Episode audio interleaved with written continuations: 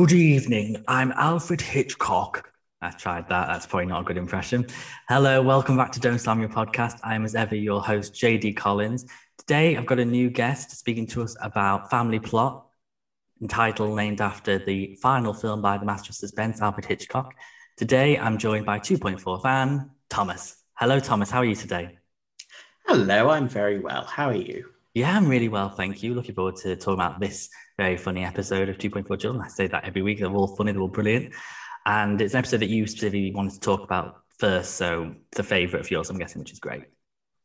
Oh, absolutely. For me, this is it's a good episode because it really kind of time capsules what those of us who grew up in the 90s, our childhood was like the opening act of this episode is so many evenings we all spent at home. It literally takes me right back to so many evenings at home. And then Bill goes off in a completely different direction and makes it glorious. I have to ask, and if you don't mind me, this is a good question. How old are you? So I'm 29 now. So I was of an age where I had some say in the television by the time the last series was coming out. Yeah. And I still remember how gutted I was that I missed the last episode Yeah. Because we were out doing Millennium Eve things. And so it was years before I managed to actually see it. So Oh, wow. Gosh, that, that that's- was a real sadness for me as a child. Well, weirdly, it was on a half nine, that Millennium experience, which is quite late for 2.4 children. Maybe if it was on a bit early, you might have caught it. Yeah, it was just one of those things. I remember looking at the clock. We were at my grandparents, and I just realized, oh, we've missed 2.4 children. And that's imprinted on my brain as like a millennium memory. And just before that, you would have missed the Millennium episode of Dinner Ladies as well. yes, um, that got repeated a lot more. Hmm. Dinner Ladies is like always repeated.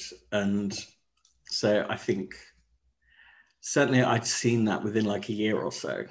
But 2.4 was quite a few years later. Yeah. Okay, well, we'll go straight into our 2.4 initiation, which I do with every new guest. So we know you're 29, so you were born in 91 or 92, I'm guessing? 92. 92. Okay, so you're an early to mid 90s lad, like me. So, first question When did you first discover 2.4 children? Um, well, we were like the first house in our street to have Sky, which was such a big deal in the 90s. And so one of the few channels that you were allowed to watch as a child unsupervised was Gold because it was only sitcoms and things. It was, you know, nice, respectable programming that your parents didn't have to check. And so I wound up watching all the repeated episodes of 2.4 Children on Gold. And then when it comes up in the Radio Times, you would get very excited. There's going to be a new one. And you kind of got this slight strangeness. And this, as a child, was mind blowing. They look so much older suddenly, you know, because I was a very small child when I was wa- first watching it. And these little things did blow my mind a bit. Absolutely. So, you were born in the second year, second series, so you would have been about seven in 99. Yeah. So, you were So- really young when you were watching it then. I was probably around the same age when I eventually saw it because I was, I'm 95. So, yeah, it's a, it's a very weird how these things stay on your mind as a child from a childhood. What's your favorite episode? Oh, that is a hard one. I think quite possibly favorite overall has to be the Christmas with Bill Clinton's computer relaxo That is just amazing. And Rona's trick with the computer is exactly the trick I would pull. And it is still one of my favorite moments. When she just goes, I didn't think it would do anything as these three hunky Americans have shown up in just Speedos. And I'm like, bravo, Rona. Absolutely my move. I applaud. The thing that's funny about that episode, we, we, we talk about that a lot from previous other guests, but it's a really popular one. It's so ahead of its time. If you look at it now, it's it, you, it, all that hacking and asking it to do things. It's it's it's very contemporary. Oh, absolutely. But I think the other thing is, of course, the parents' reaction is so 90s.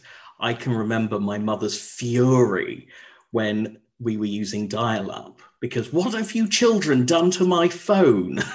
and this was a huge source of contention because my mother couldn't comprehend that we needed the internet and the telephone at the same time. And she would go, Well, come off it. I need to make a phone call. And we'd be going, No, I'm in the middle of downloading a game or something. And this was like a perennial thing in the 90s.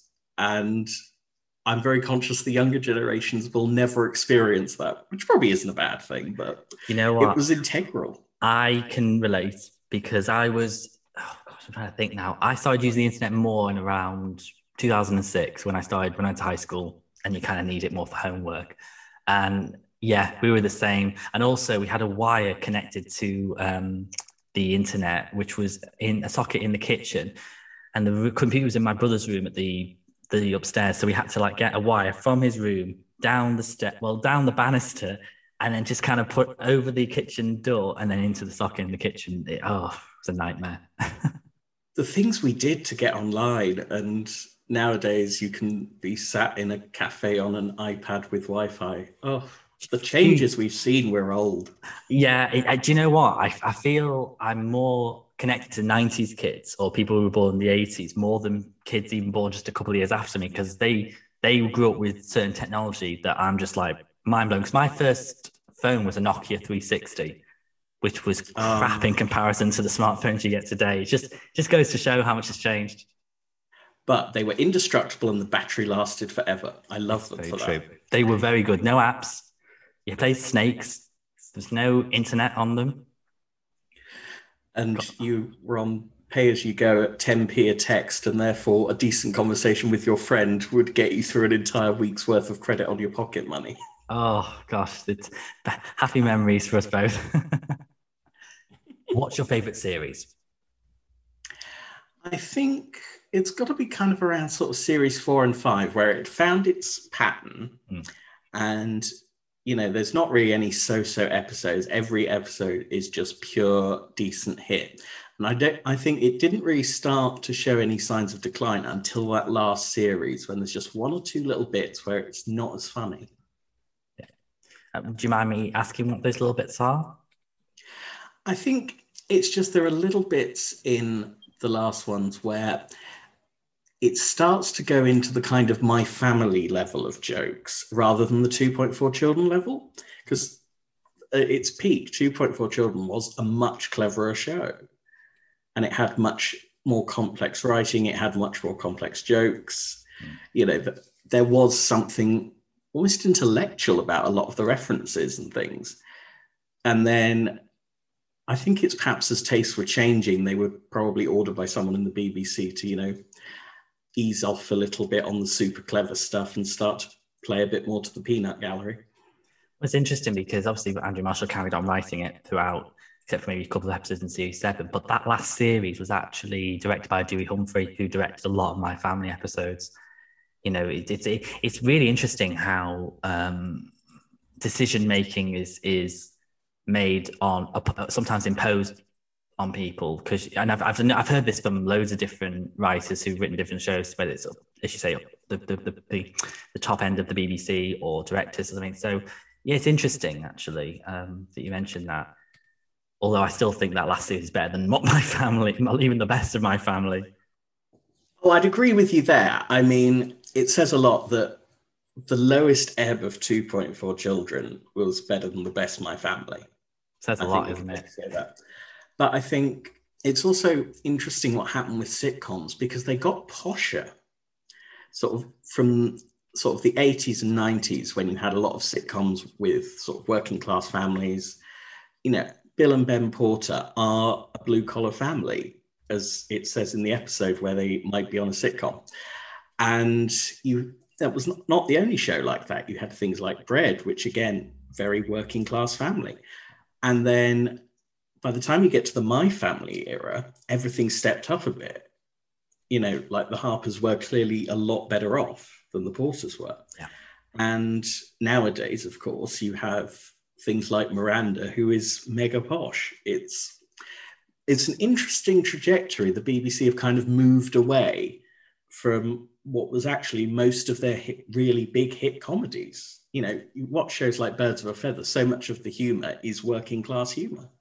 Only Fools and Horses. That's the biggest sitcom I've ever made. Mm. Um, yeah, it, it, definitely was a shift in that time. Um, and Bake, what you've said about the supposed to be in blue collar, it's very interesting. Some of the things in this episode that I was going to raise the point. So we'll we'll get onto those later. Who's your favorite character? I think it's got to be Rona because for me, she represents this kind of way of living and actually really being yourself, enjoying your life. She lives on her own terms. She is very positive. She is there for the family when they need her in the way of like, she's an aunt, really. And I think certainly when I was a child, somebody in the position that Rona's in with the family, you'd have called auntie. Yeah. Which I think has largely died out now as a custom. But she is that figure for the family. And she, at the same time, is living this really fun life. You know, she's got a house, she's got an income, she does exactly what she wants. You know, she's got a cocktail named after her in Brief Encounters. That suggests she's doing something right. I may disagree with myself in 20 years' time, but at the moment, I'm like, that is the height of achievement, surely. Yeah, it's it, she's a, and she's complex as well. I mean, I had uh, Julia Hills on recently, and I kind of when I was listing all the things that Rona goes through, again, my family it, she would just be the kind of archetypal neighbor who sleeps around, no hmm. depth, mm. but she's given so much to do in 2.4 Children. That's it. She is a brilliant character and she's well played, I think. Definitely. Julia Hills. And but also the writing was good. So you have this complexity and like watching family plot, you can see all these little details that feed into the longer narrative of Rona and Tony. It's it's brilliant when you actually have seen everything enough that you can spot all these little details. They did some work on that show. Oh God, I, I, as I watch more carefully for these podcasts, I, I really appreciate the detail more than I, well more than you do as a sort of just a casual viewer just watching it you kind of you take it you take it in but you really have to concentrate because i wanted every little detail um, so it's it's it's again really impressed by it so final two questions around the initiation are firstly do you think the show's aged well i think the jokes have aged surprisingly well particularly for a comedy a lot of comedies the jokes seem very stale very quickly you know, you try and watch a lot of comedies from the 70s and 80s, they're not really funny anymore. No. And some of the jokes are more making you tug at your collar than laugh. Whereas 2.4 Children has aged well. And yes, it is very 90s in many respects. You know, as with any show that is set in its own time period, it just reflects when it was made. You know, there are plot points around cord telephones and call boxes and all the rest of it. You know, things that have gone by the wayside. But the actual humor, you can still have a good laugh at 2.4 children now. Yeah, I, I go back to the point I always make, which is Fawlty Towers is really dated, I think. It's very obviously 70s, but it's still funny. And I think you can be forever saying it, you can be of your time and, and, and of all time. Absolutely. That's a test of a good show. And finally, why do you think it's been forgotten about over the years? Well, I have been pondering this because I've been listening to the other episodes, so I knew this was coming. And I was thinking about it. And there's two factors. One is the lack of repeats. I think if it was, you know, on Netflix, on BritBox, it would be better remembered for the simple reason more people would see it. I mean, you've seen this effect with Friends. For ages, it wasn't on the streaming services. As soon as it comes onto Netflix, boom, there's a reunion special. And I think you would see a similar effect for 2.4 Children on the British scale, not the American scale. But the other thing is, and this is something I've thought hard about, when you look at a lot of the other sitcoms of that era that are remembered, they all had a particularly famous television actor or actress. Everyone in 2.4 Children, they're a very well chosen ensemble, they act it well, but most of their careers outside of it have either been in theatre or things that haven't been remembered as well. Whereas when you look at other shows of the era, like say Goodnight Sweetheart is essentially Nicholas Lyndhurst's show. You've got The Vicar of Dibley, that is Dawn French's show. You've got Ab Fab, that's again, Jennifer Saunders, Joanna Lumley, it's their show. And even my family, you know, Zoe Wanamaker and Robert Lindsay are sizable celebrities in a way that Belinda Lang and Gary Olsen aren't. And I'm very conscious, I've looked it up, you know, what Belinda Lang's been doing, and she's clearly a very much a theatrical actress these days. But I'm not going to lie, I can completely appreciate that if you're an actress, that must be a lot more fulfilling because you're doing a lot more performing. And if that is the thing you really enjoy, then the stage is a lot more fulfilling than television. So I completely understand, but it does mean that she is greatly underappreciated as a talented actress. I think that's a good point you make because that that she has done mostly theatre since it ended, or majority mostly theatre. You know, it has sort of she hasn't been as as prominent in the mainstream as she was in the 90s and in the 80s as well with something like Dear John. And I agree. I think she, for me, Bill's one of the most underrated British character, sitcom characters ever, in my opinion. I think she's, I think she's up there with some of the greats. Um, she's just, she's just so different, and I think Belinda Lang is makes that character. Don't get me wrong. If I saw that she was doing, say, Madame Arcati in Blithe Spirit, I am watching that on the stage. If she is playing Lady Bracknell in The Importance of Being Earnest, I'm totally going to go see it. But we also could do with her making her return to television in irregular roles because she's far too talented to not be on film more, I think. I completely agree. Um, she's up there with the with the greats, in my opinion. Well, thank you very much, Thomas. That is your initiation done. You are on to the next level. So before we get into the review for Family Plot, we go from the master of suspense to the master of suburban surrealism. Take it away, Andrew Marshall.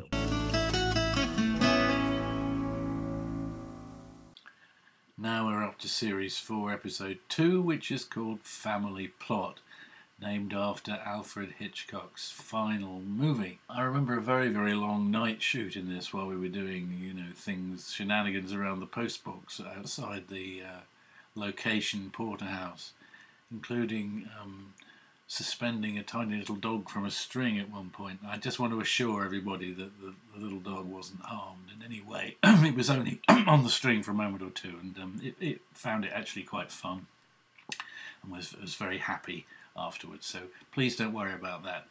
Um, I think that's all. Uh, here it is, and let's see what you make of it.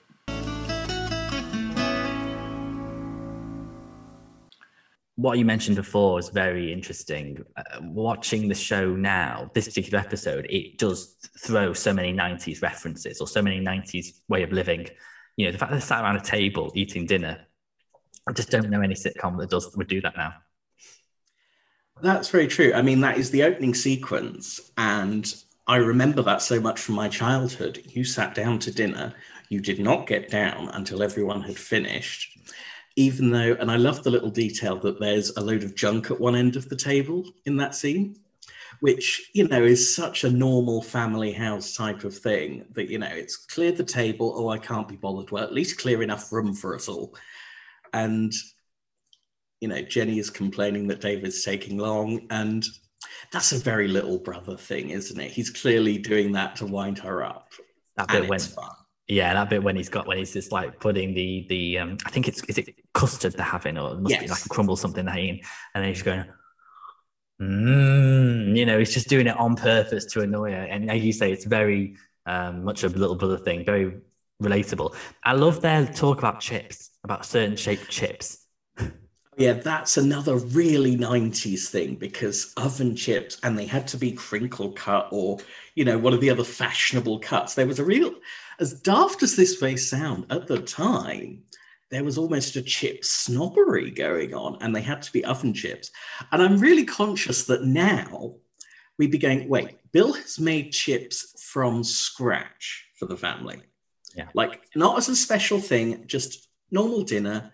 She has gone to the trouble, she's peeled potatoes, cut them up into chip shapes, fried them, and served them. Enough for the whole family on the stove, presumably as I don't think they had a deep fat fryer.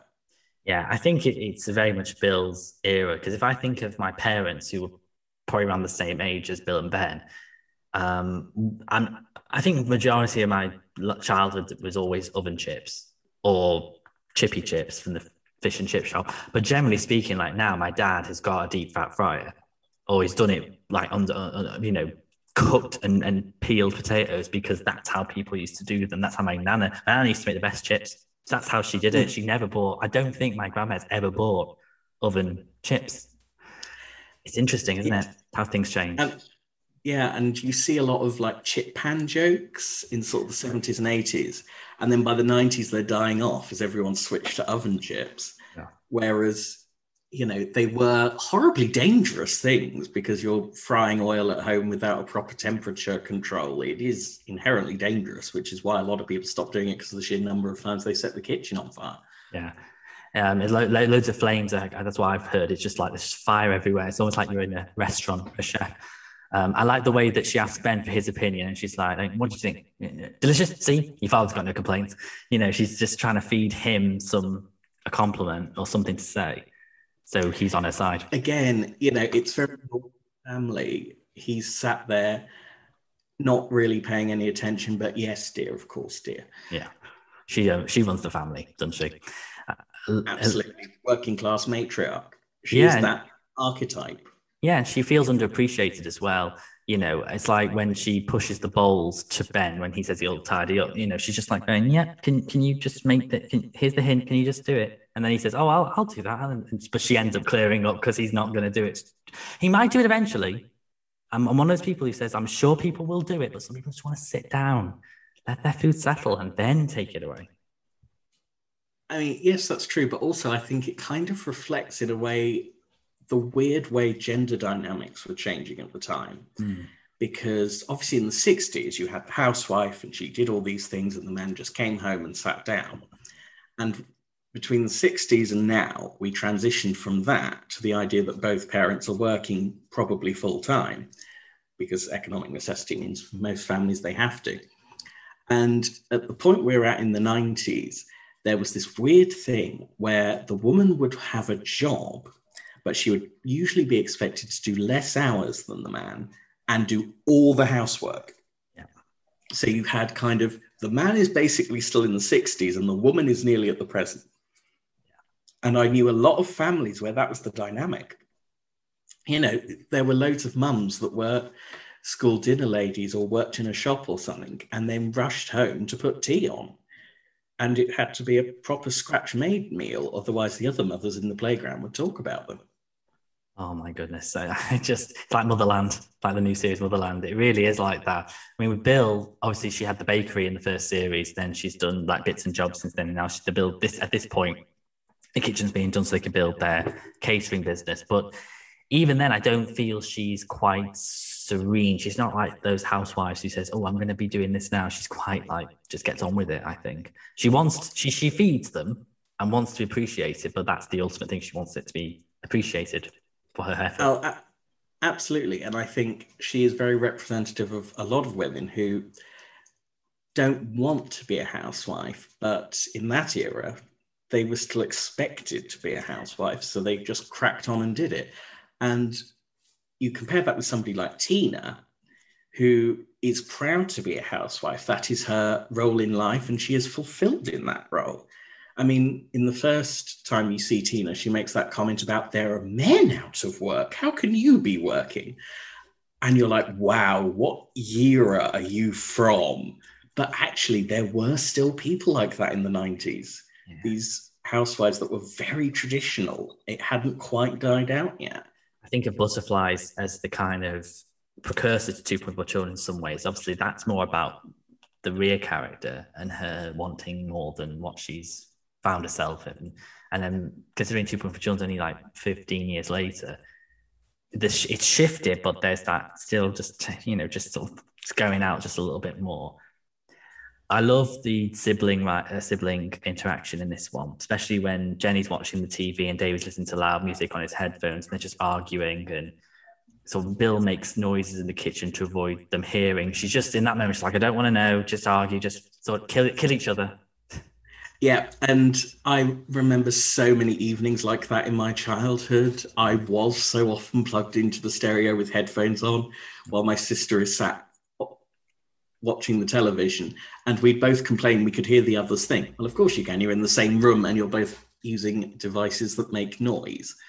But you would argue all evening, I can hear your music, I can hear your telly. And this was very normal because most families did have a big stereo and a television in the same room. Yeah. You know, this was before most of us had any kind of portable player if you were a child you know they were very expensive still i can remember getting my first cd player and wow that was a thing Yeah. and so most of the time if you wanted to listen to music you had to use the big stereo and then and the headphones back then just weren't it just didn't keep in the sound. It was so obvious it was so loud and stuff. It's just it's amazing. Again technology's gone along so way so far. I love the set with the kitchen. It looks like it does look like a kitchen that's being redone. The, the walls the with paper down it's just it's brown and and and it's, you can ju- it's really well well done um and looks you know you can take you can get the frustration because it does look a mess. It looks like it was in the previous episode I love it when Ben says, you know, Rome wasn't built in a day, and Bill replies, well, they must have had our builders. Yeah. So when you watch this episode with the kitchen being redone, you can see it's clearly not progressing at all. And I'm pretty sure they literally just left the set like that for episode after episode. And then it's interesting, there is a lot in this series about the house itself.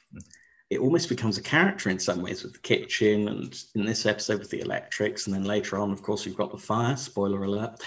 Um, you know, it's very much a character in its own right. And I think that's part of why it was so popular at the time, because of course that is the most common type of house in this country.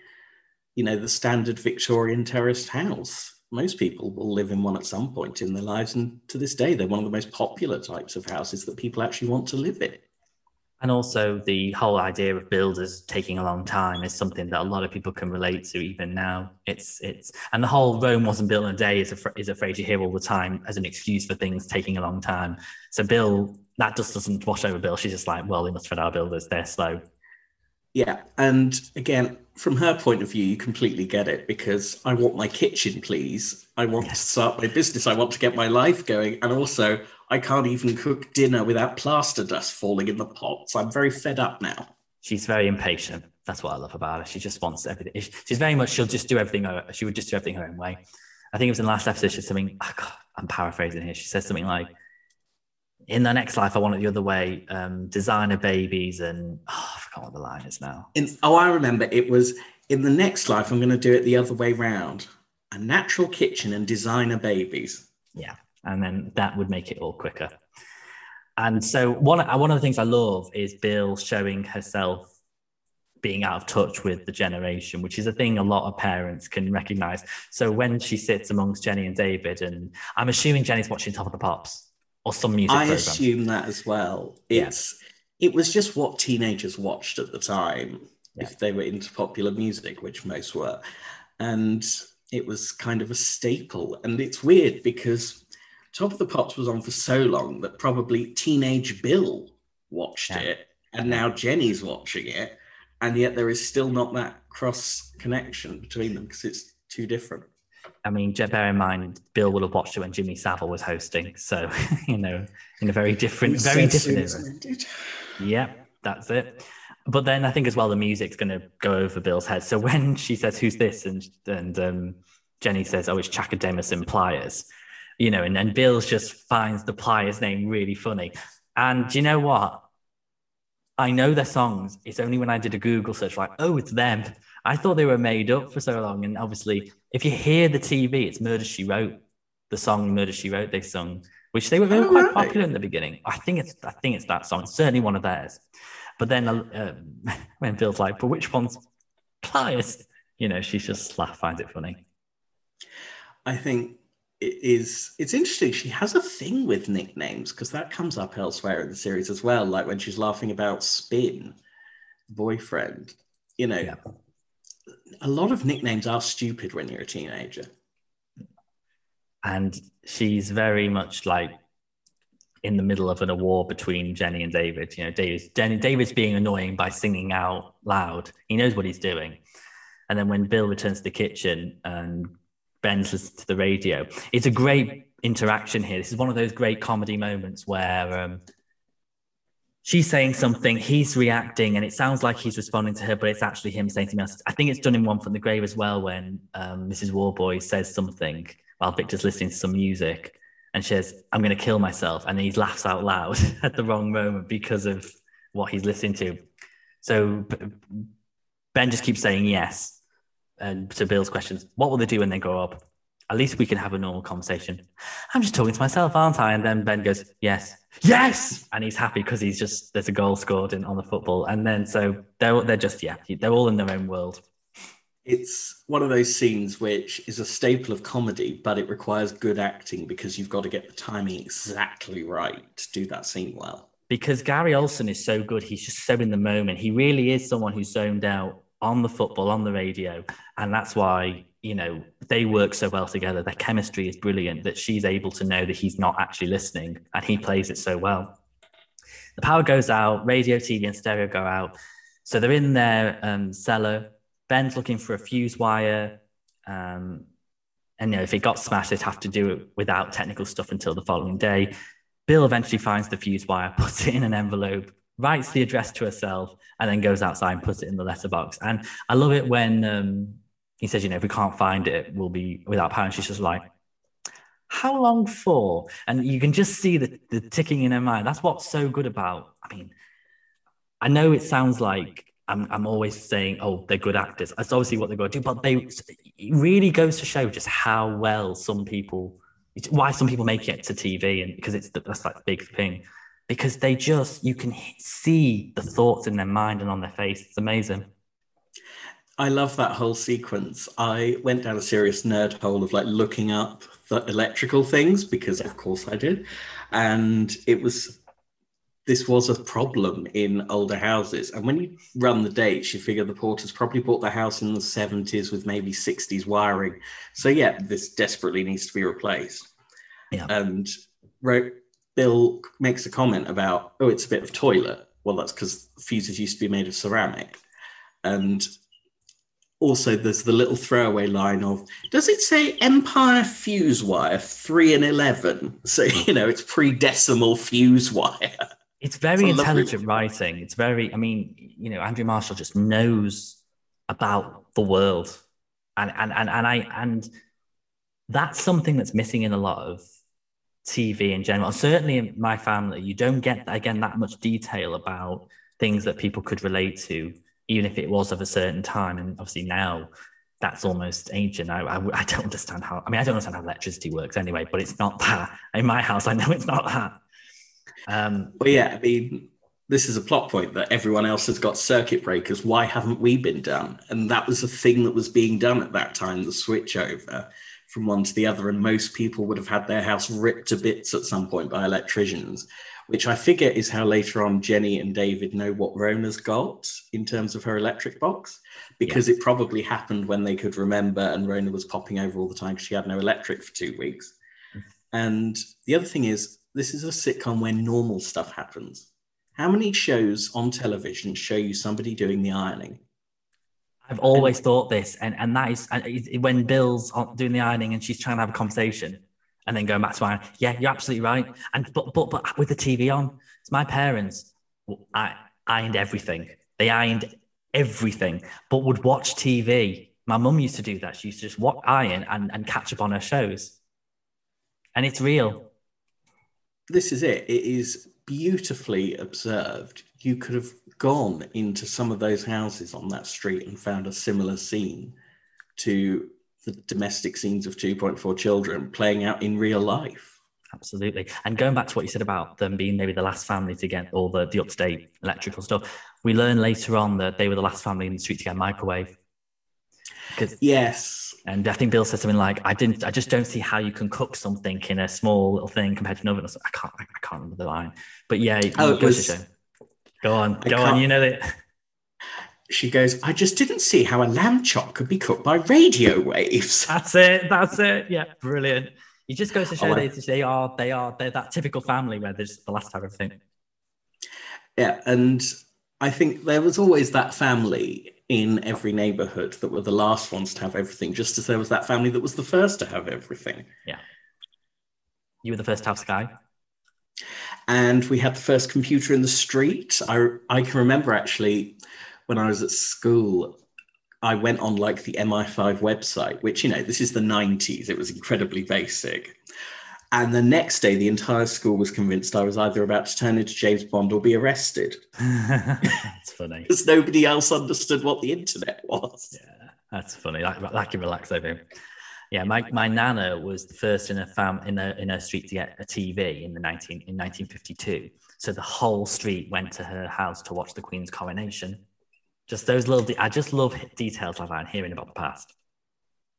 Yeah, and you get that slightly later on in the episode when they're sat there talking, and he goes, "What did people do before they argued over four channels?" I remember that we argued over two.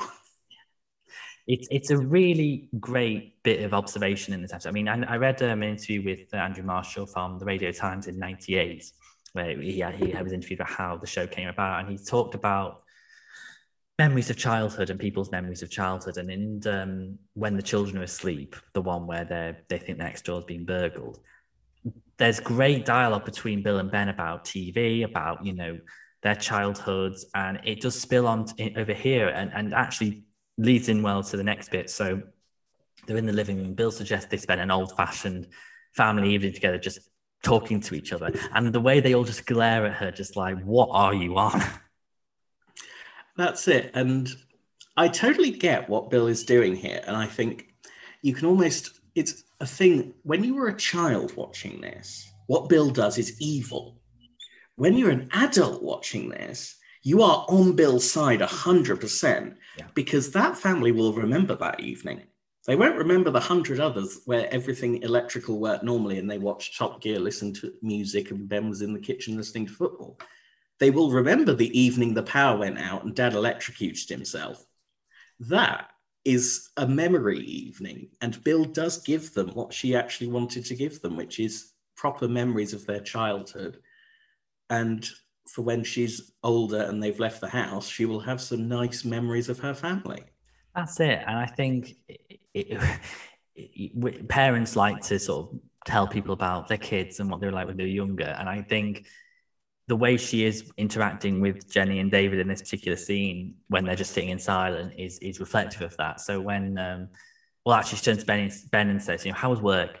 You know, did did Christine say something funny? You know, because she does sometimes. She can be very funny. Then says to David, so tell us about the girls in the class. You know, are they after you? They think you're a bit of a, you know, she just does. She's just an embarrassing mum. It's funny. particularly with David, that is, you can almost feel your childhood self cringe at the awkwardness because I'm sure most of us had parents that said stuff like that at some point.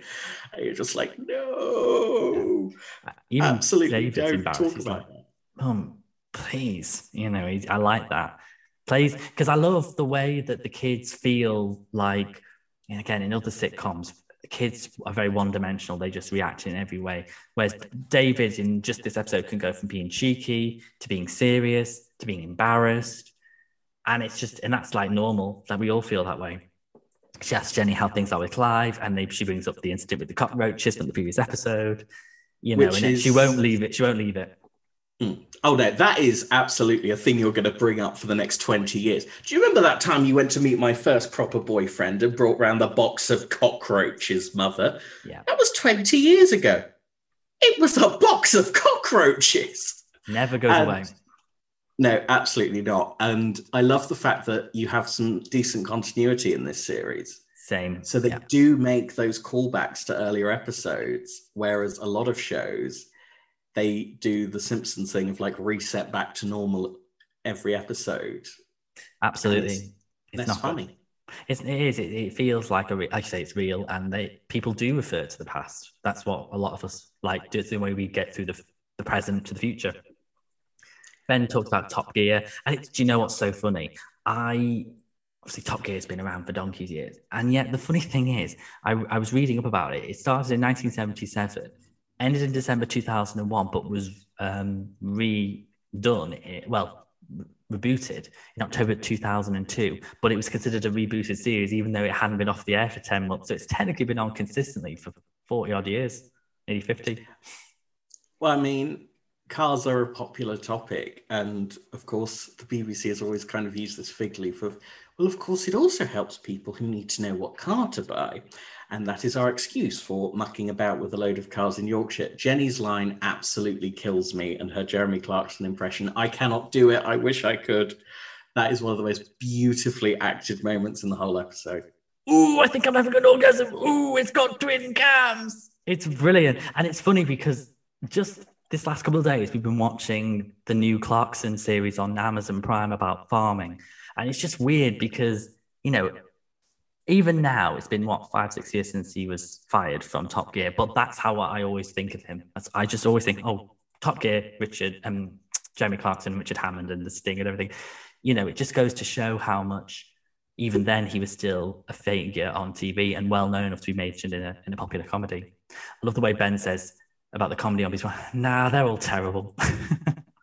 oh yeah, I wish I'd looked it up because I feel like they were probably directly referencing their own time slot. I feel like they would have done that. Probably. And also, let's be honest, back then it was amazing. It's not, it's terrible now. It's non existent now.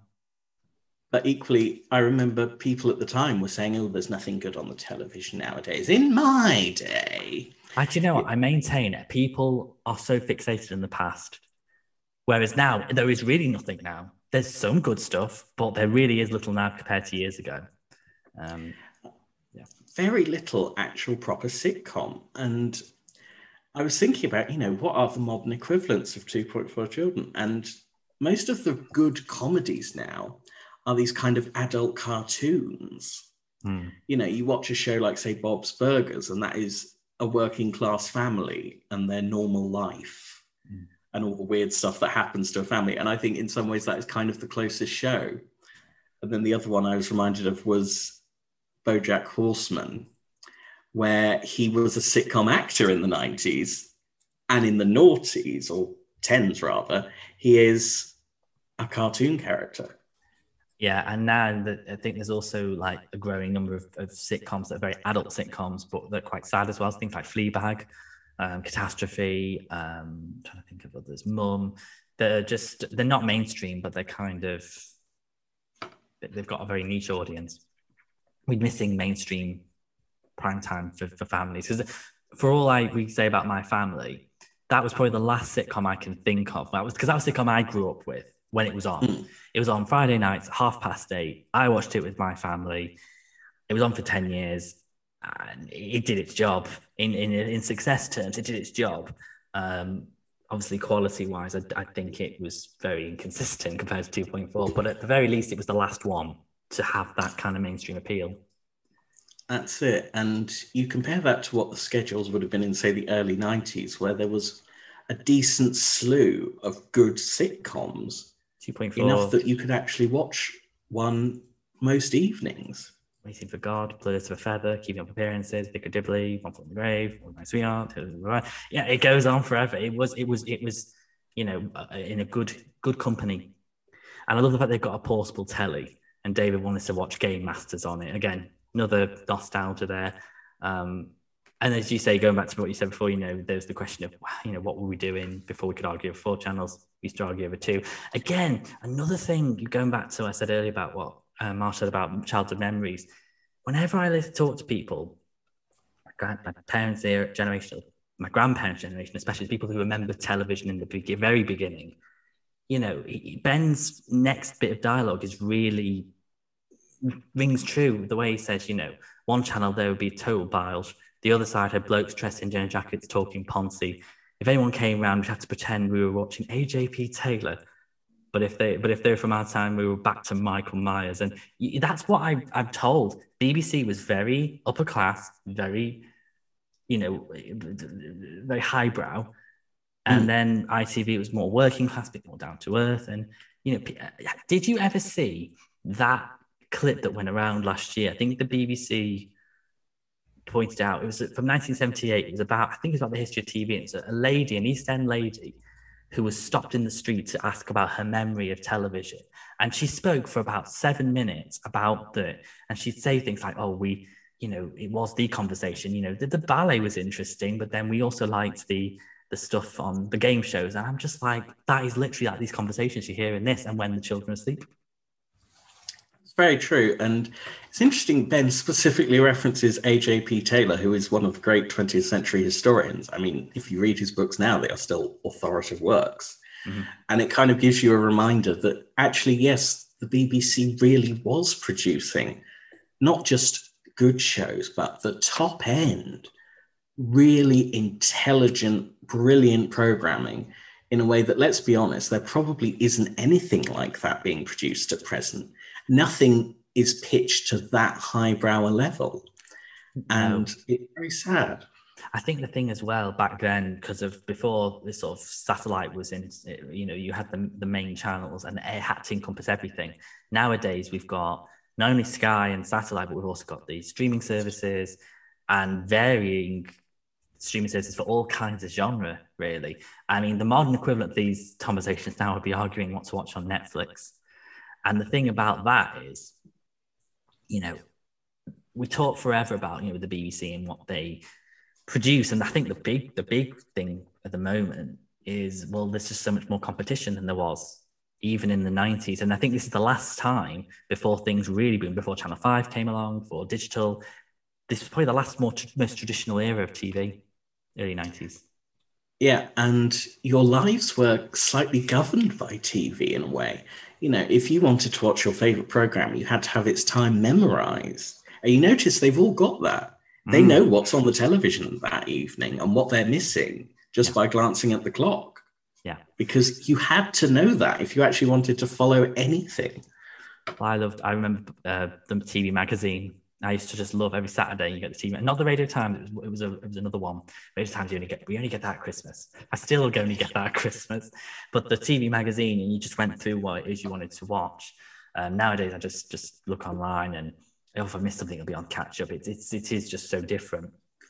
And the next bit, when Bill is discussing about the Victorian era, I think is the most interesting when it comes to their social class. You know, you know, the Victorians didn't have anything transmitted to them. But, but then David comes back with great comments like, well, they had rickets, but some of them had transmitted something as well. like, very clever.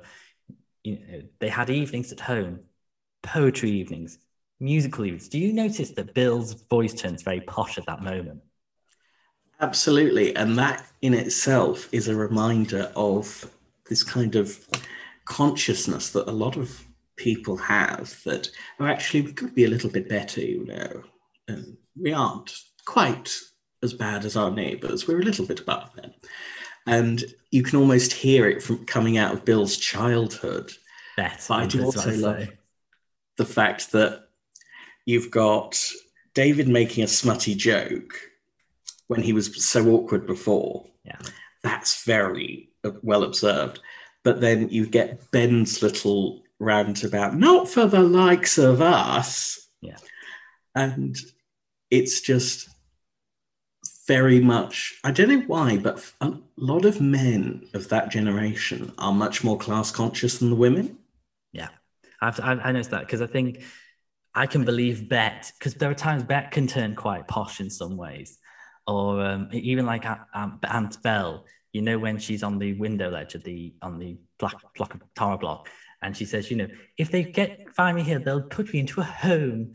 Or like when she plays um, Nana in Royle Family, she says at one point to a called Twiggy, "You know, Twiggy, I've never been on an aeroplane," and I think I can think of my grandmothers were times when they, I mean, they're not, they're quite well. One, one, one of my grandmas is from Birkenhead. We never mention that but you know, and, and yet sometimes she'll sort of speak a little bit posh. And my nan, other nana from Chester, but um, not the nice end of Chester, from from originally from the more working class end of Chester.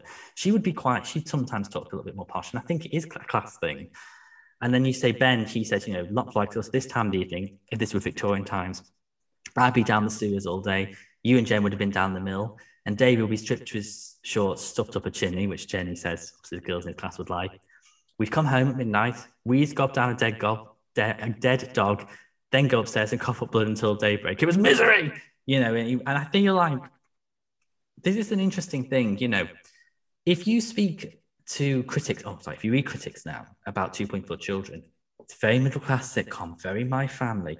Now, I know it's Chiswick, and I know that one of our guests previously said that they probably wouldn't have lived in a house like it, but I don't know London prices. I'm northern. Well, the thing is, you have to remember we are talking about 30 years ago, and the Porters Yeah. bought their house 20 years before that. And when they bought their house, people weren't moving into London, people were fleeing London oh, in okay. droves, moving to places like Milton Keynes, you know, the new towns. And that had been constant since the end of the war. There was a big push, and London's population fell fairly consistently until the 80s. So in the 90s, you could still actually buy a normal family house in London. And Chiswick, when it was built, was a very working class neighborhood. Interesting. Nowadays, it's a bit more middle class, but that is because of the gentrification of London and the way that a normal house elsewhere is a posh house in London because the property prices have gone silly. And Yeah. so, like, Bill and Ben, if they were still in that house now, could probably sell it and move into something a bit palatial up north, should they so desire. Yeah, because I sort of see the Porters always as being they've always sometimes they're doing quite well, but only if they're sustaining their business. Both got businesses. If they're both doing well, they're doing really well. If they're not, then they've got financial problems. You know, outnumbered, which was sort of the family sitcom of the later 2010s, early tw- 20, uh, later 2000s, early 2010s. They had money troubles. They were more middle class, definitely more middle class, and yet, you know, with, with 2.4 children, it felt a bit more felt more of a crunch if they had issues. I think the way I look at them is they're not quite as working class as say the Royle Family, but they're nowhere near. I, I see the Harper family in, in my family as being champagne socialists. Let's be honest. They live in a house that's like a magazine cover, ma- a magazine home. Um, so I think I, I, I I've always seen them as quite working class and blue collar. They're not like middle class like the um, the pe- the critics think. To use a phrase of more recent vintage, um, they're just about managing, which was one of Theresa May's phrases. And I think that is exactly where they are in the social spectrum. If everything's going well, they can just about be at the bottom end of middle class. Anything goes wrong, they are well down into the working class. I mean, in the first series, you've got Bill is claiming benefits. Yeah, And that is very honest to that kind of social fluidity for what is the bulk of families in the United Kingdom. Yeah, and then like if you think of the last series that we've just done, they, went to Florida because I had I actually had my dad on that episode, and he was mentioning as well, like then you know back in the early '90s, that was just around the time that people were starting to go on holiday, you know, a bit more to beyond sort of Spain and, and, and Europe going sort of out there. But then in Christmas special '96, two years before the mass, they've got they're struggling at Christmas. The money they've got for their Christmas pies isn't going to come in until after Christmas and then they get boarded on they go stowaways on the Oriana. So it, it is that balance, and you know, I, I think it's it's again it's those little details that are, missing in in the retrospectives today. And I just love this next bit when they suggest playing a game. That's like the worst thing that people that kids don't want to hear. No, let's not play a game. So they play gave us a clue, and I just love the way that they just they just the, the energy in the actors. So she, you know, Bill just goes and gets a piece of paper, gives them all one. They've all got a pen.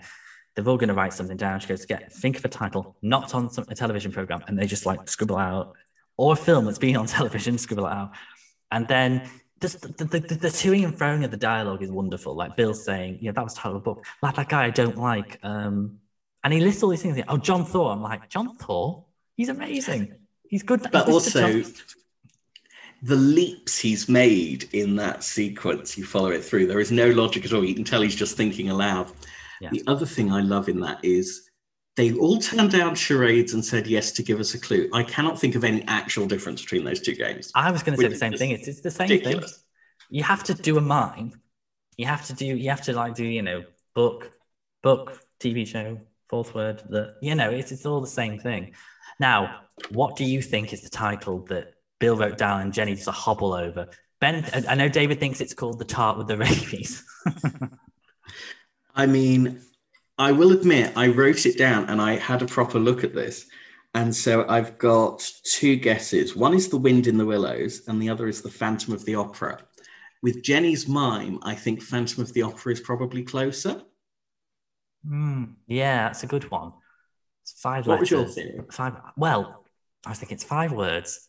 First and fourth letter, the words are there. I just went with Lord of the Rings. I know it's not Lord of the Rings, but it, it that's the only one I can think of with that combination. It could be Phantom of the Opera. The Hobble, though. uh, But then again, does Phantom of the Opera hobble? Doesn't in the musical, mean. I I think he is slightly deformed, not as much as the Hunchback of Notre Dame, but I think Lloyd Webber did crib a little bit off that. yeah. It's a it's a similar plot in some ways, you know, a creepy person living in a building in Paris. I wondered if it was Hunchback of Notre Dame, but then I realised that the fourth word is not there. Uh, but we don't know, unfortunately, because Ben comes up with a solution. Take out the fuse wire for the power and switch it for the one with the lights. Blink, he's burnt his finger. And it's, you know, when he's got that black burn on his finger, and then Bill just keeps saying, keep your finger in the water. You know, she's just having to mother him. And yeah, got I mean- candles and everything. I do remember actually watching this as a child, having just come in from like St. John ambulance preparation and thinking that's not the right first aid. But of course, that's even more accurate because most families do not know first aid. And so it would just be, oh, put your finger in the water, that'll do. yeah, that's what I was. Um, that's what I remember when I was younger. Saying, if you ever burn your hand, don't put it in, in cold water; that'll make it worse. Um, but you know, as you say, people don't always know these things. Um, and then there's a bit of nice foreshadowing Jenny House. What's next? Pull the roof off the house. It's nice of knowing what's to come. Uh, it's freezing in the house. There's three degrees below, and it's like, oh, they're all freezing. And then suddenly the ice cream van just music is playing. And feels like, anyone want one? I do love that bit because the episode was originally aired like around September. And if you think about it, you do get those kind of weird days in September where it's like quite warm in the day and then gets really cold at night. And you might still have the ice cream van going round. Yeah, It's and yes, well observed. Yeah, it is actually because that's something that I've had recently when it was really cold. I was just like, "Mm, don't want ice cream right now, no, thank you. And I love it when um, they decide to turn the oven on to keep some, let some heat in. So David opens the freezer to get the ice cubes. Jenny thinks he's just going to put ice cubes down her back. Um, he says he won't. So when she opens the tray, the water splashes out onto her, and he's and she went, "You knew he was going to do that." And he went, "No, I was just going to put ice cubes down your back." You know, it's it's it's wonderful, wonderful. And then Bill goes back to the living room, says the night has- hasn't been as she hoped. Um, and there's that hint that there's some, you know, Ben's like, what are you saying? You know, and so she goes to phone Rona. And, you know, we've had a long, I have to say, the first two episodes, a lot of time in uh, continuous scenes in the living room um, over, Yeah. over time, uh, cutting. So, it, and just, again, great actors and great writing to keep you engaged. We go into Rona's kitchen, and bless him, Tony is the definition of knackered. He is knackered as an as as it's as the meaning. We all say, "Well, we're knackered." No, he is actually knackered. But what I love, and again, we're saying this in the episodes um, when he and, and Rona talk about the logistics of having a baby. My dad mentioned, you know, she's the one wanting, you know, she's the one wanting the baby, and he's kind of thinking about it more sort of logistically. You know, she's got all this energy. She's like, "Yeah, yeah, we can go again," blah, blah, blah. and he's just like. I don't think I can. You know, he just looks so tired. He does. He, he- he looks really drained. And the way this tiny scene is played tells you so much. Like you've got Tony is wearing Rona's dressing gown, which is a lovely little detail. And you can see it does very much reflect the biological reality between the different genders. You know, the woman has a faster recovery rate. Yeah, very true. And she, you know, the, the fact is, he's he's they're on fertility cycles, special diets. Um, and then she's asking questions like, "So what, what what's your underpants size? You know, you could don't want it all squeezed together." So she says, "Oh, I've bought you these these enormous boxes, which look more like maternity pants for women." I do wonder again if that's actually scientifically accurate. I have read contrary, but I'm I'm wondering as well actually because I also read I also remember someone saying years ago that temperature affects whether you have a boy or girl. Because I remember I don't know why, but an art teacher mentioned that when David Beckham and Victoria Beckham wanted a girl, this was donkeys years ago now, he was wearing more loosely fitted pants to let the air go because if it's colder, you're more likely to conceive a girl. I don't know if that's true. Just look at the draw, it seems to me. I, uh, boy and girl, I think, is a bit more random than that, but certainly the total chance of conception is surprisingly finely tuned sometimes. Mm. When you consider that there are some people who, you know, first time ever, whoops, knocked up. Mm. And then you've got other people that try for ages. It's very strange how the genetic lottery works. Yeah, you're absolutely right. It is a lottery. It's exactly it. Um, I like the bit where he says, you know, do I wear them or camp out in them? Um, and then Tony, and I love Rona the way she's she just plays innocent. She's like Tony, you said you'd do your best for me. You know, she's kind of being a bit more seductive and cheeky. And the bit that makes me laugh a lot is when she grabs the thermometer, like this giant thermometer. I had to find out what that was because when I think of a thermometer, I just think of the thing you put under your tongue when you're ill. Tiny little thing. But it's this giant thermometer, almost the size of a giant clock. And you put it between your legs. I don't want the temperature to drop. And seriously, when he sat with the thermometer sticking up between his legs, especially and especially when he stands up to pick the phone up. Oh God, that looks phallic and very, very inappropriate. It's getting more risque this show. Oh, definitely. And I think I always assumed it was a barometer, but that's by the by. But certainly one of the things that really gets me about that scene is when she gives him a little kiss. That is the couple kiss. It is that is not a you are here for procreation kiss. No. And it is such a subtle thing. Blink and you'll miss it. And yet it hints into what will eventually become their relationship. And I love that of all the ways for Rona to get a man, she does it exactly the way Rona should get a man. It's brilliantly done. Shag him to death, basically. Not to death, but but but not far off. And it's a little detail like when she gets the phone call off, off of Bill, um, and she's saying, you get sticky tape, big chrome rig, strong twine, medium sized cane, and a very strong magnet. Uh, big but shaped to fit a small hole, another very filthy line. And Tony says, Oh, I'll, I'll get them. He's like, you know, A, he knows the house, he knows where it all is, and but he's going to do it for her. As you say, it's not just, I'm there to knock you up, basically. There's also that to me reminded me of 'Allo 'Allo. It's a series of very random things. Mm. And then you get this innuendo line of, I'll go upstairs and get them. Yeah. In the same way that 'Allo 'Allo would use like the flying helmet and the wet celery and the egg whisk. Yeah. Just because they picked objects at random that would be hilarious. It, it, there was a funny one in Greed in the next series five when Tony's living with them with Rona and he's obviously a DJ. He's got um, uh, vinyls all over the place. And she says, he says, where's Cliff Richard? And Tony went, he's in the bath. He's on the bathroom floor. Take that. And I'm just like, oh my God. it's so funny. And so Rona and Bill meet in the street, and I love when she says, "Be casual," and they and they do that casual walk that's so not casual. It's pretty odd. It's like when you see a police van car, and you're just like, "That's just not." Even though you're doing nothing wrong, just to attract attention. Basically, what Bill wanted the stuff for is to basically get the envelope out of the letterbox, which Bill, which Rona mentions is illegal, but it is only um, Bill's um, Bill's letter envelope. And someone walks past with a cute dog called Prince. And at the time, Rona says, "Let's do this before you attract attention." Bill holds up the cane up, and the dog is attached to it, a bit like um, in Babes in the Wood when the dog is attached to the tree branch, Christmas tree branch. Just really it's, funny visual. That whole sequence is just beautifully funny. And out of context, it would be completely absurd. But the way the script is written, you're like, oh, this is just the natural progression of events. Of course, that would happen next. And Bill's just totally oblivious to it. But also, like, a great bit of getting the Grimeses in before the end. You've got Mrs. Grimes looking outside, being the typical nose neighbor, going, Leonard, she's trying to hang a little dog in the street but the other one stopped her just in time. You know, she's just so typically nosy, and we all know someone like her. And then Leonard is the typical manager. Oh, just ignoring Dora.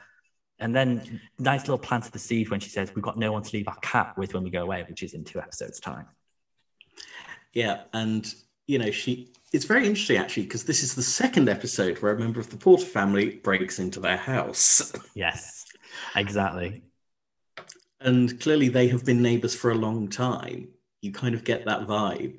Like in the first episode where they break into the house, she's still got like 1960s roller blinds, which implies she's been there since the 60s. Yeah, exactly. It's one of those where they're, they're very much of different eras and it's obvious. And Mrs. Grimes today is very much in lockdown, would have been on the doorstep clapping for NHS every night and judging everyone not. She'd be snooping out with, with binoculars out the window, Ooh, Mrs. So and Mrs. Porter, Mrs. Harris from over the road. She's been out for non-essentials for a third time today, and she'd be ratting everyone out to the police. She's she's she's a funny woman. Oh, she'd have loved lockdown. It would have been her ideal. Yeah, she'd have kept busy. Bill finally got the the envelopes, and then she goes back into the house, and Jenny and David are sitting in the living room. Um, and then, as you said earlier, you know they. Uh, she, Bill goes over to Rona's to talk about getting a fuse wire, and then they mention that Rona's got different kind of fuses. But then Bill just goes the roundabout way. Well, you know when I did the envelope, and well, Rona remembers, so I'm just going go down there now. She's obviously trying, and then David says, "You know, we know what you've been doing." And you think, oh, and Jenny says, we you went to get a fuse wire somewhere because we were being horrible. And then Bill doesn't even try and she's because they haven't been very nice. They've been they have been horrible to her. She's like, yes, that's exactly right. And they all agree to spend the evening together and they obviously begrudgingly do it you know. So then ben's in the loft to fetch some board games. Yeah but i think also there there is a part of them that realizes they were in the wrong. Yeah. In that way you do when you're a kid at some point you realize oh actually no parents had a point okay we don't really want to admit that but we're going to try and make it look like we're not conceding they were right yeah that's it and i think um as well, Jenny's the older one. So she's like, we're going to spend the evening. Right. So she looks at David. She's like, yes, all right. So then Bill goes up to the loft. Ben's holding the roof up as he lost his balance and fell against the roof tire and it broke into two. And Bill's like, how did you do that? And then she eventually loses balance as well. The ropes are jammed.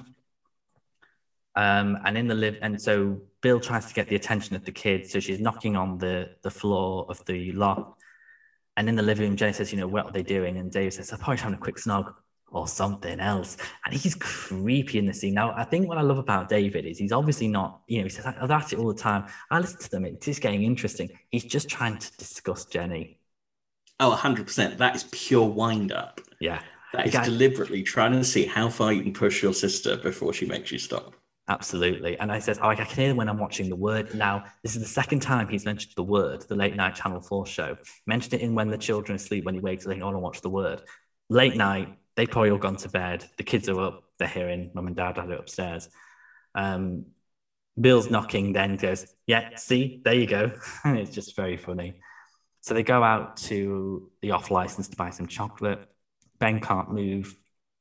Bill finally confesses what she did.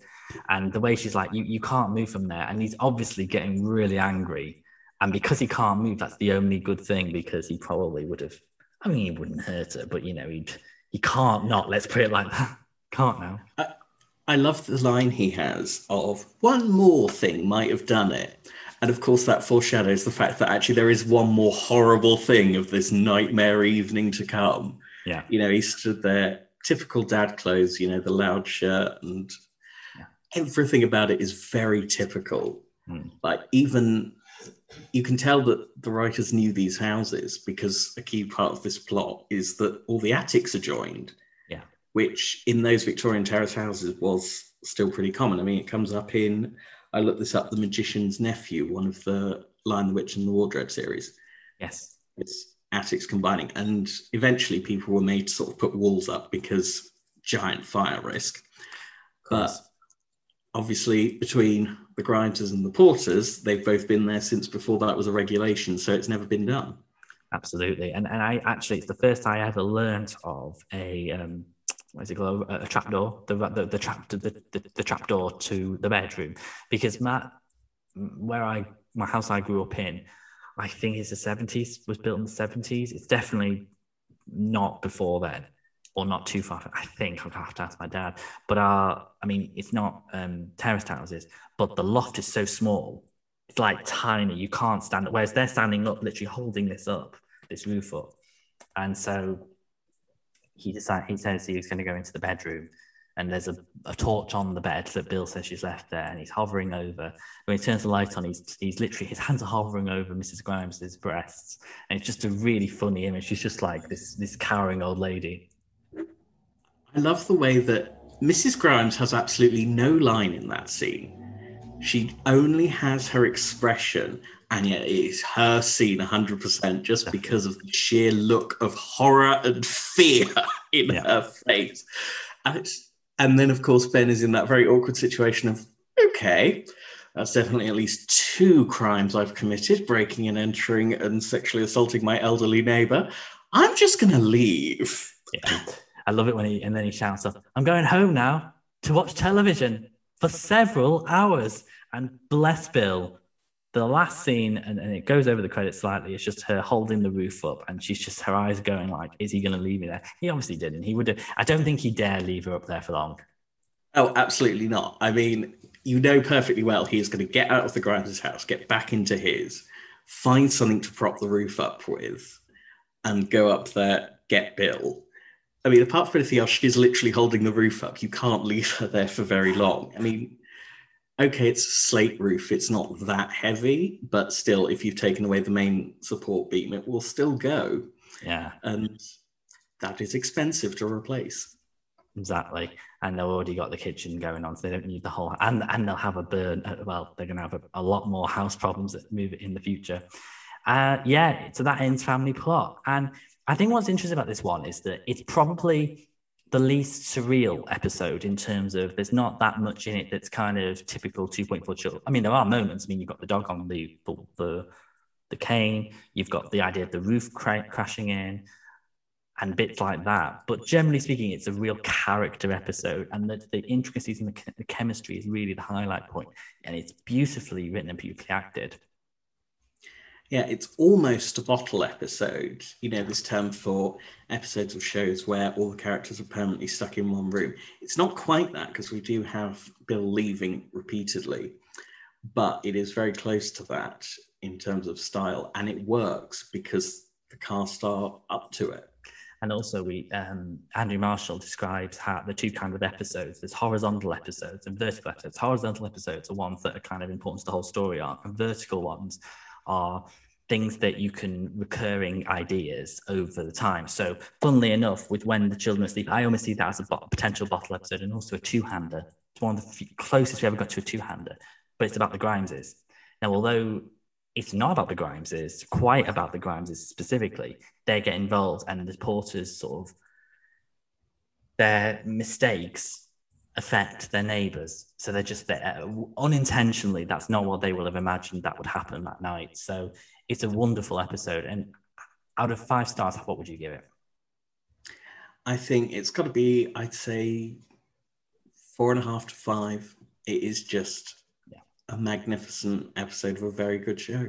I'm going to give it four and a half as well because I think for me, it's probably not my go-to episode if I'm honest. I do like the kind of the next one with the chain letters. I absolutely adore. It's my that's my kind of sort of comedy. But as I get older, I realize just how well written these are, and, and seeing the characters. Because I write as well, so I'm always learning as well watching this show, and it, it's just so beautifully written, and the acting is fantastic.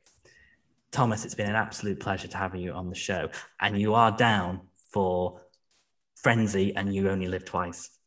Yes, excellent. Which is I'm not brilliant. gonna lie. Yeah. They are oh, they are amazing episodes. And you can still remember the first time you watched and the cliffhanger, it got you. It oh, really got you. Absolutely it's it's and it's going to be some a lot to pick apart in those two parts. So we've got two more episodes after this. Next week will be the return of David from the 2.4 Children Facebook page who's been on before to speak about Fortuosity. Thomas, where can people find you online? Uh, so my main Twitter handle is at Smudge Thomas, and I also, as I'm a local preacher, I podcast my sermons on Smudge's sermons. If you Google that, it will come up. Thank you very much. So I'll see you in a couple of weeks. So we will record Frenzy and You Only Live Twice. Thank you to everyone listening today. Here's some advice. If your parents want you to spend some quality time together, just do it. Thomas said it'll be a memory for the future. One night off Netflix, you'll be absolutely fine. Thank you very much for listening, everyone, and have a good week.